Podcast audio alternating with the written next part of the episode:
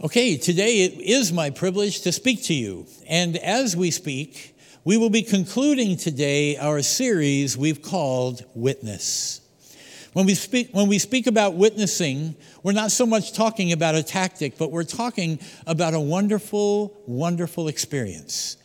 And the experience is that almost all of us here, I'm sure, if we were pressed down to the very core, in our lives. And we were asked, what is the one thing more important than anything else? Something that you just wouldn't ever give up. I hope and think most of us would answer, it's Jesus. I'm never giving him up. I don't ever want to deny him. He's more important than anything because 300 years from now, none of our earthly problems will matter, but what we did with Jesus will matter. I'm sure we would all answer that. So we carry around within us this amazing, amazing treasure of Jesus, this wonderful love for Him as our Savior, the wonderful salvation that He brings and the life He gives. We carry that around within us, but, but it isn't enough for just holding that. To carry it is not enough because while we carry it, we look at others who don't have it. And our concept and series of witness is how can we get that treasure? That Jesus that we care about, how can we get other people to embrace him? Not how can we force people to come to church, not how can we make bad people be better people. That's not the question. But how can we get our Jesus to them so they can experience this treasure? And that's the idea of witness. This morning, we're going to look at a most famous chapter in the Bible. And as we do, we're going to look at some stories that Jesus told and an experience which will introduce them all. As we do, I am talking today and have told, called this message Heaven's Joy. Heaven's Joy. Would you pray with me before we speak that God would speak to us in these moments? Holy Spirit, we welcome you just now. Our Father, we ask for your help. And Jesus, we pray that you would manifest yourself among us here today. We pray that every single one of us would be energized with your spirit, with your word, with your favor, and that we would see you as you are and welcome you to do with us what you will. We pray that you speak to us in these moments in your name. And we all said, Amen. Experiencing heaven's joy is what we'll speak about today. The passage or the chapter in the Bible has some of the most famous stories that Jesus ever told, and you'll recognize them in just a moment. But they're stories about things that were lost, and we'll read them in a moment. Before we do, uh, I have a question that I'm sure you have an answer for, but uh, all of us have lost things, and all of us have searched for things, searched for things that are lost. As I don't know, I, I hate to think that it's just getting older, but uh, I, I lose things quite a bit. My favorite or my most common loss is a cup of coffee in the morning or tea. I pour a cup of coffee or tea, I start drinking it, I do something, 10 minutes later, it's lost and I have no kids at home to blame for taking it or moving it. And I have found that I can find cups of coffee. I've found them in the shower, I've found them in the basement, I found them in the garage, I found them outside on the deck. I Think that three days later, of course, that's where my coffee cup went. So that's not the kind of lost things I'm asking about. All of us have lost things. But have you ever lost something really, really valuable? Where it was like a very serious search, not like, hey, where, where, where's my coffee? But we lost, where is it? I think you probably have. And I have a story that I think will illustrate some of the Bible stories fairly well. It's a real one in our lives. Uh, years ago, when our family was a little younger, my wife did uh, quite a bit of baking and we tried to be healthy. And she did a great job. She used to buy her own wheat berries and she would grind them and make this whole wheat bread, which everybody loved. It was really good. And, and it was just a weekly occurrence. She was baking bread and, and all of that stuff. And, and uh, I didn't, you know, think much about it, but she always had a, a way of doing things. And, and so evidently what she would do is she was kneading this bread and working with it. She'd take off any jewelry she had, especially her wedding ring, because it got all you know, stuck full of wheat and what have you. So she would always take her ring off, she'd put it somewhere and then make her bread and whatever. I just never really noticed. Except one day she said, Hey, honey, where's my wedding ring? I said, I don't know. It's your wedding ring. I don't know what could possibly. She said, I, no, I, I, I can't find it. I've been looking for it for days. I assumed it was here. I said, you know, long story short, we kind of, well, what'd you do? Well, I was making bread. And uh, I can't find my wedding. Well, where did you put it? I always put it on the window shelf right above the kitchen sink as I'm working on the bread. It's always there. I, I don't even bother looking for it. A couple days later, I went back. It's not there. I thought, oh, didn't think much about it. Now it's days later. The ring's nowhere. We have to find my ring. I'm really concerned I lost that ring. I thought, well, okay, we better find that ring. So the search began. And, uh, you know, we swept and we cleaned and we looked and we looked in cracks and crevices and places where a ring might be. We looked in places where a ring might not be.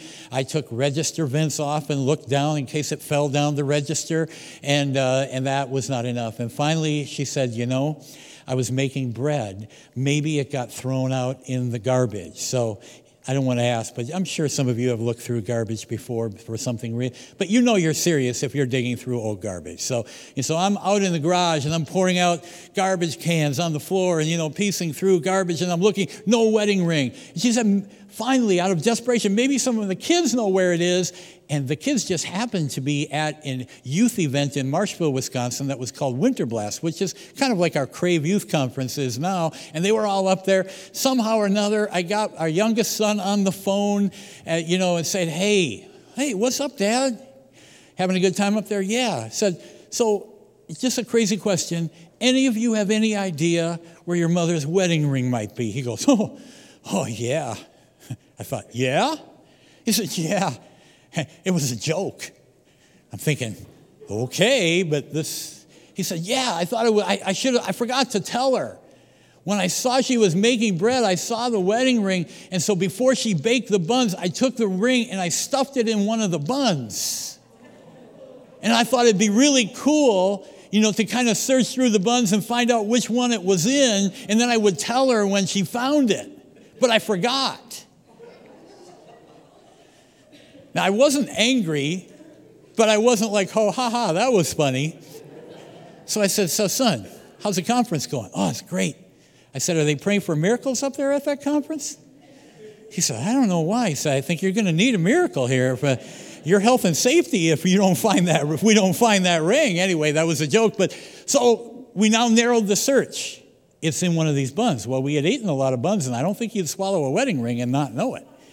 So that means looking for buns that either didn't get eaten or got partly thrown away because kid took one or two bites, back through the garbage. All the buns out on the garage floor, pounding each one apart, tearing it apart, nothing. Out in the backyard because some of them got bad and I threw them outside for the birds to eat. And now they were soaking icky, moldy buns in the yard, in the dark, with a flashlight. I wonder what my neighbors thought. I'm out there going through icky buns, no wedding ring. Finally, a partially chewed half moon shaped bun in the second bag of garbage in the garage. I open it up, ta da. See that feeling? we found it. I even called my son and said, Miracles happen, son. You must have prayed. He said, I did pray anyway. So we found it. And it is precisely that joyful feeling that sense of relief at finding something so valuable that was lost and potentially gone. It is that joy that I want us to focus on today. And it is that joy that is the object of Jesus' three stories found in Luke 15. Let's read the beginning, just the first two verses, because this, these first two are the essence of this story. Luke 15, verse 1 and 2. It said, Tax gatherers or tax collectors and other notorious sinners often came to listen to Jesus teach. This made the Pharisees and teachers of religious law complain that he was associating with such sinful people, even eating with them. Tax collectors, other notorious sinners we don't use words like notorious sinners, but, but this was conservative Judaism. This was Israel, where the, even the average Jew was an observant Jew and went to synagogue and did their best to follow the law, and, and flagrantly disobeying it was not acceptable. But there were those. Tax gatherers. Tax gatherers were notorious because they were extortionists. They took advantage of people and they got very rich by demanding more taxes than that were due and by threatening innocent people and families, even imprisoning and enslaving children of families if people didn't pay them what they wanted. They were evil, many of them, and people suffered greatly because of them. They were crooked and corrupt like no politicians we know today.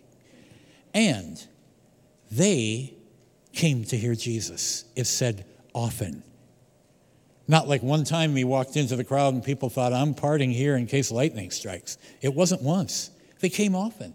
Notorious sinners. These were people that said, Yeah, I'm a Jew, but I don't care about any of that law stuff. I don't care about the God stuff. I'm going to live how I want to live.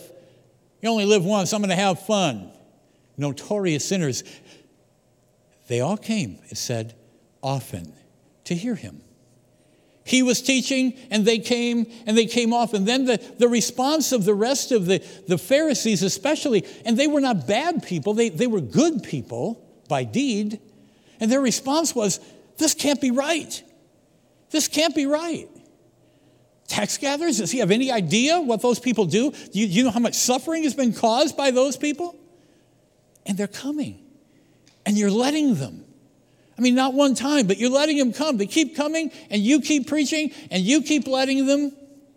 And he said, then you eat with them. I mean, to us, it's no big deal, but, but to conservative Jews, who you ate with was sort of like fellowship. It was, it was sort of a communion, not as much as we would do today, but, but similar. If you're going to sit down to eat with someone, you're actually sharing in their life. And Jews would just walk away if there was someone at their table that was a notorious sinner or a tax gatherer.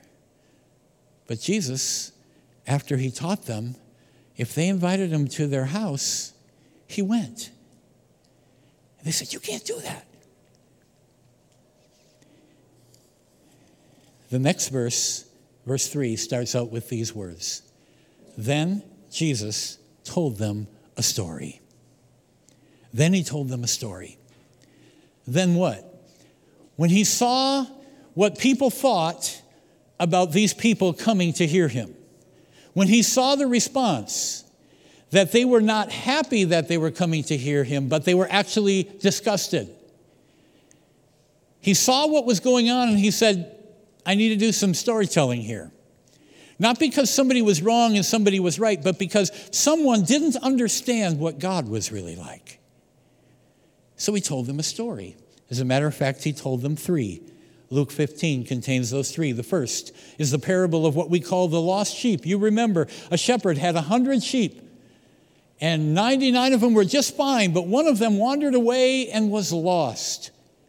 A shepherd, he said, leaves the 99 who were fine and goes and searches for the lost sheep until he finds it. When he does, he puts it on his shoulders and returns with this word rejoicing. Rejoicing. Found him. I found him. And the shepherd comes humming a song all the way back to the other flock. I found him. Here he is. Now you go with your friends. Then he told another story because one didn't do it. He said there was a woman who had 10 gold coins and she lost one. She had a wedding ring and her son put it in the flower or whatever. But she had 10 gold coins, she lost one. What did she do? She lit a lamp she did a super thorough house cleaning. She looked in every possible place until she found the coin. And when she did, she called all of her friends and said, Come on over for a party. I found it. I found my lost coin. And come and share my joy. Both stories joy, joy. Joy for what? Joy for the found item that was lost. Joy for the fact that I heard you, I just told the story. It didn't even mean anything to you, but I heard you when I said we found it. You went, oh, you could hear everybody say that. What, the, the sense of release, the sense of joy, the sense of yes. That's what the woman had. That's what the shepherd had. And then Jesus said, one more story. That one we're going to read. Because something, the real story here is not the stories. The real story is verse 1 and 2. The real story isn't the parable of the sheep or the gold coin or the lost son. The real story is that Jesus, as God in flesh, welcomed notoriously sinful people and bad people. And when they came toward him, he welcomed them. He did not push them away. That's the story. That's the object. The first two verses is the chapter. All three of the stories that Jesus told were told to try to get people to see what he saw because they couldn't see it. What he saw was the joy of finding something that is lost.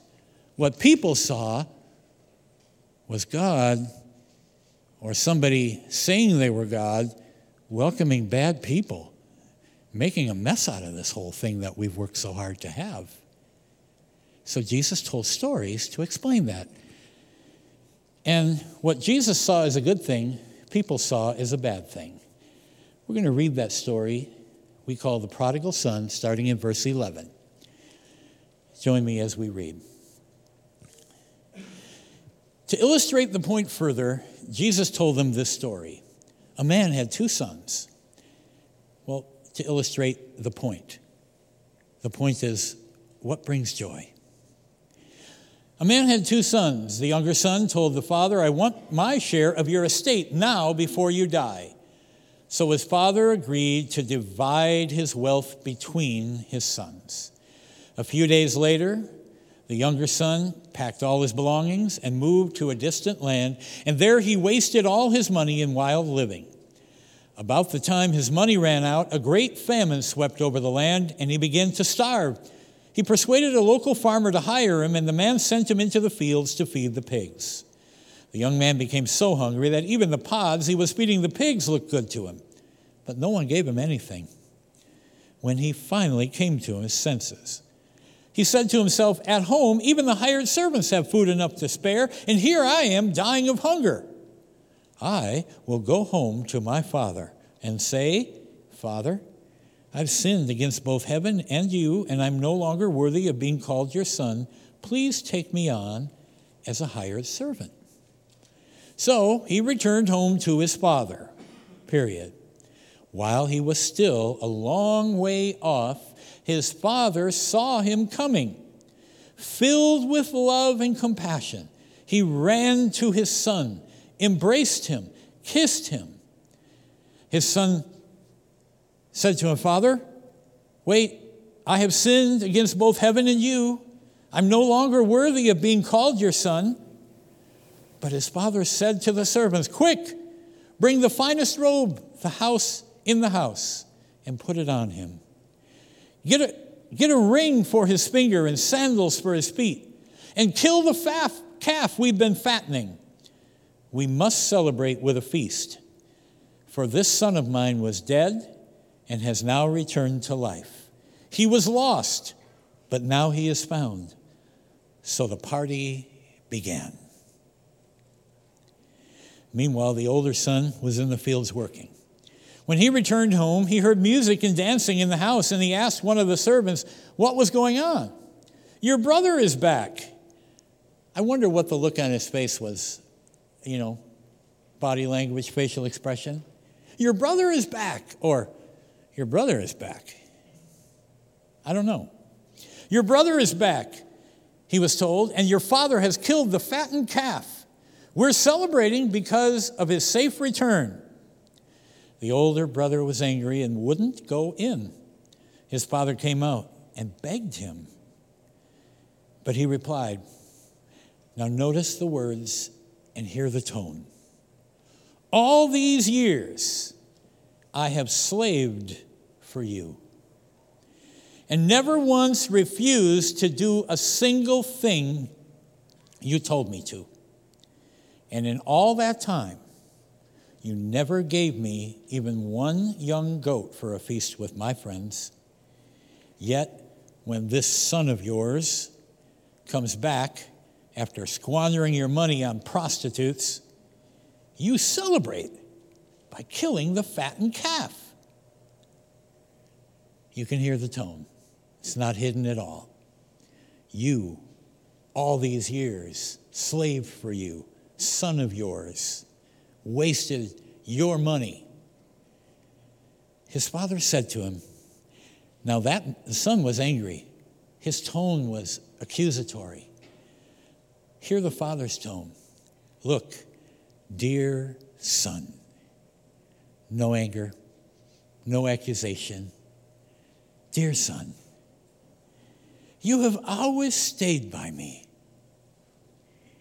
And anything and everything I have is yours. Everything I have. But we had to celebrate this happy day. For your brother was dead and has come back to life. He was lost, but now he's found. Jesus told these stories because of the first two verses, because of what was happening there. Because Jesus saw something that no one else saw. They saw crowds of people and they saw bad people coming to hear Jesus. And they saw enough of them doing it regularly that many of them probably thought, hey, isn't it about time he deals with these guys? Isn't it about time? He's a prophet, he's a rabbi, he's a teacher, he's a man of God, he's a miracle worker, and he's welcoming these, this filth, these wicked people. Isn't it about time? Come on. Probably the average person wondered, uh, what's that? The Pharisees were demanding. The scribes, the teachers of the law were like, no. And Jesus didn't get angry at them, nor did he get angry at the sinners. He said, You're all missing one thing you don't know Father. You don't know what Father wants. You see, you think it gives joy to Father for you just to be good people.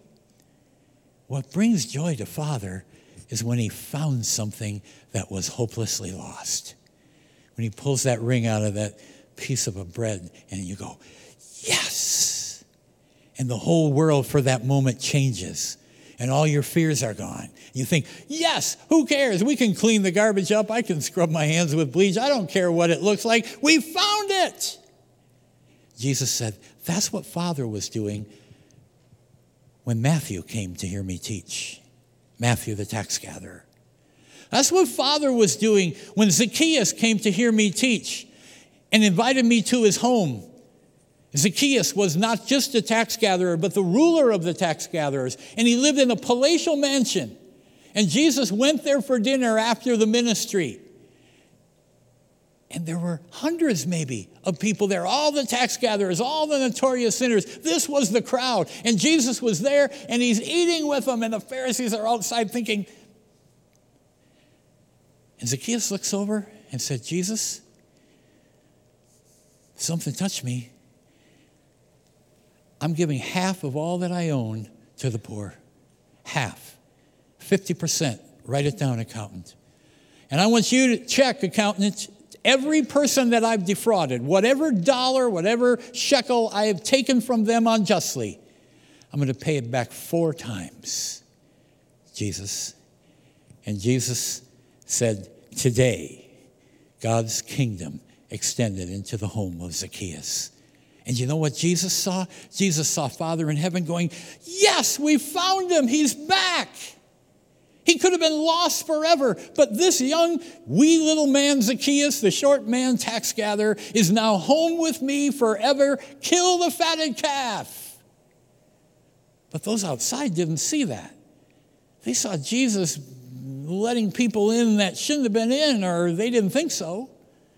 And it wasn't that Jesus was right and they were wrong, it was Jesus knew and they did not. They didn't know. All three of these stories have the word joy.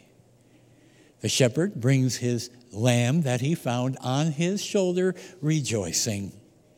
The woman for the sake of her joy, invites her friends and said, Come and celebrate with me. I found my missing coin. And the father says, Kill the fatted calf. I have found my son. And Jesus said, all three of the stories, there is more joy in heaven over one sinner that repents. Joy in heaven. So, what Jesus was communicating to us is that There's joy in heaven, and that's why I came. I came to bring the Father joy. You say, well, he came to save us from our sins. Yes, but that brings the Father joy, and that's the real reason why he came. We sing this song over and over. You didn't want heaven without us. So, Jesus, you brought heaven down. That's it. He didn't want to be in heaven without you. Say, oh, we're righteous. We don't want those sinful people in heaven. You better be good or you're not going to make it. If, if he didn't want you in heaven, Jesus didn't have to come. He came because he wants you. He dumped the garbage bags of our lives out and he digs through them. And he came to earth and was born in a cave and lived as a poor carpenter and listened to stupid people accusing him of bad stuff his whole life, and, and his religious people hating him, and the other people not understanding him, and nobody getting him. He went through all that garbage, all 33 years of his life, digging through the garbage of humanity, so that one day he can go, I found you. And Father goes, Yes, it was worth it all. Jesus said, That's what I want you to see. That's why the story of the lost sheep. That's why the story of the lost coin. That's why the story of the lost son. All three stories were to get people to see that the thing that brings Father joy is when lost people are found. To apply that today, very simple things. We simply don't understand this because we misunderstand God. The truth is, these stories were not about coins they were not about prodigal sons. They weren't even about elder brothers, and they weren't about sheep. The stories were about Father. Because if you understand God, it's easy to tolerate people. If you understand that when, when, when somebody walks into church and you're thinking, I know that guy, you're realizing Father thinks this could be their chance. This might be their day. You say, well, it didn't happen today. How many days do you think Father looked out from his balcony down that road? Maybe this is the day the son comes home. It said he saw him coming far away. What does it imply? He's looking every day. He's looking every day. And the son comes home shameful, resolved that I'm going to tell Father, I'm just going to be hired. I want to be hired as a servant. I don't need to be your son. I don't want any respect. I don't need any inheritance. I don't want any of that. Just I need a job. And Father sees him coming, and in those days, wrapped his robe up and ran down the road and picks him up and hugs him and says, Son, welcome home. And the son probably pushes him away, say, Father, no, I've sinned. I've sinned against heaven. I've sinned against you. I'm not even your son. I, all those people that used to say, That's no son of yours, they were right. I wrecked that. Just make me as one of your hired and before he could finish the word, servants, go bring the best robe in the house. Servants, go bring the golden rings and put it on his hands. Bring the best shoes. And the prime steer that we've been raising for beef, kill him today. This is our day. And they're like, What? He's back. I found him. That's what these stories are for, to understand God. Now, why is that important? I don't know what you see, and I'm sure there are social media algorithms that make you see what whatever you see, but I don't know how many advertisements I've seen on my social media pages for church experts, church consultants, ministry consultants. Well, you need to do this during this time of trial for churches. Here's what you need to know. And they're all talking about church culture. Church culture. And I get church culture. I alluded to it today about how we've seen transitions here and we people, see people serve and how generous and loving you people are and how we pray for each other and how people can make changes even if they're hard and still keep going forward and how we can still keep winning souls. And, and you know what makes church culture? Bringing the Father joy. Church culture isn't because we decide to be nice people. I hate to say this, but there are Christians that are some of the sourest people in the world. They're always mad. They're always scolding, always looking down their nose at us. That's not Christ. Why would we be sour? We don't understand Father. We think it's all about us. I'm trying hard. Remember the elder son? All these years I've slaved for you. There's a lot of Christians. How are you doing today? Oh, working hard, trying to get people saved. Think, who wants that?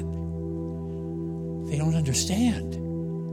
It isn't trying to make bad people good. It isn't about bringing people and making them be a part of church. It's about what happened just a couple weeks ago when this young lady came up to me after the service and said, You know, that thing you were talking about, that spiritual hunger thing, I understand that. She said, Just months ago, for this whole last year, I kept telling myself and my friends, something's missing in my life and I don't know what it is. Something, there's got to be more. And she said, My friend here at church kept inviting me, said, Why don't you come to church? I found it. I found what was missing. She said, So I did. And just a few weeks ago, I found there, months ago, I found this Jesus, and I've got the answer. I found him. And I looked over there and I looked up to heaven and I thought, Father's happy right now. I don't care if it's 40 below. I don't care if there's four people in church or 400 in pe- people in church. I don't care if there's a million dollars or $10. Father's happy when that happens. And heaven's going, We found her. She's back.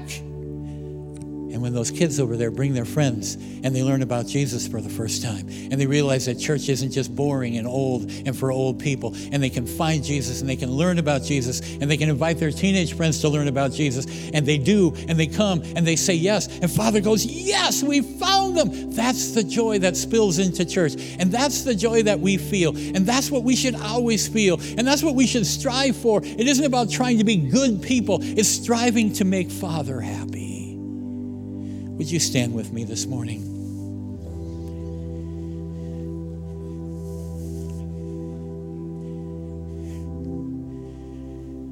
I hope today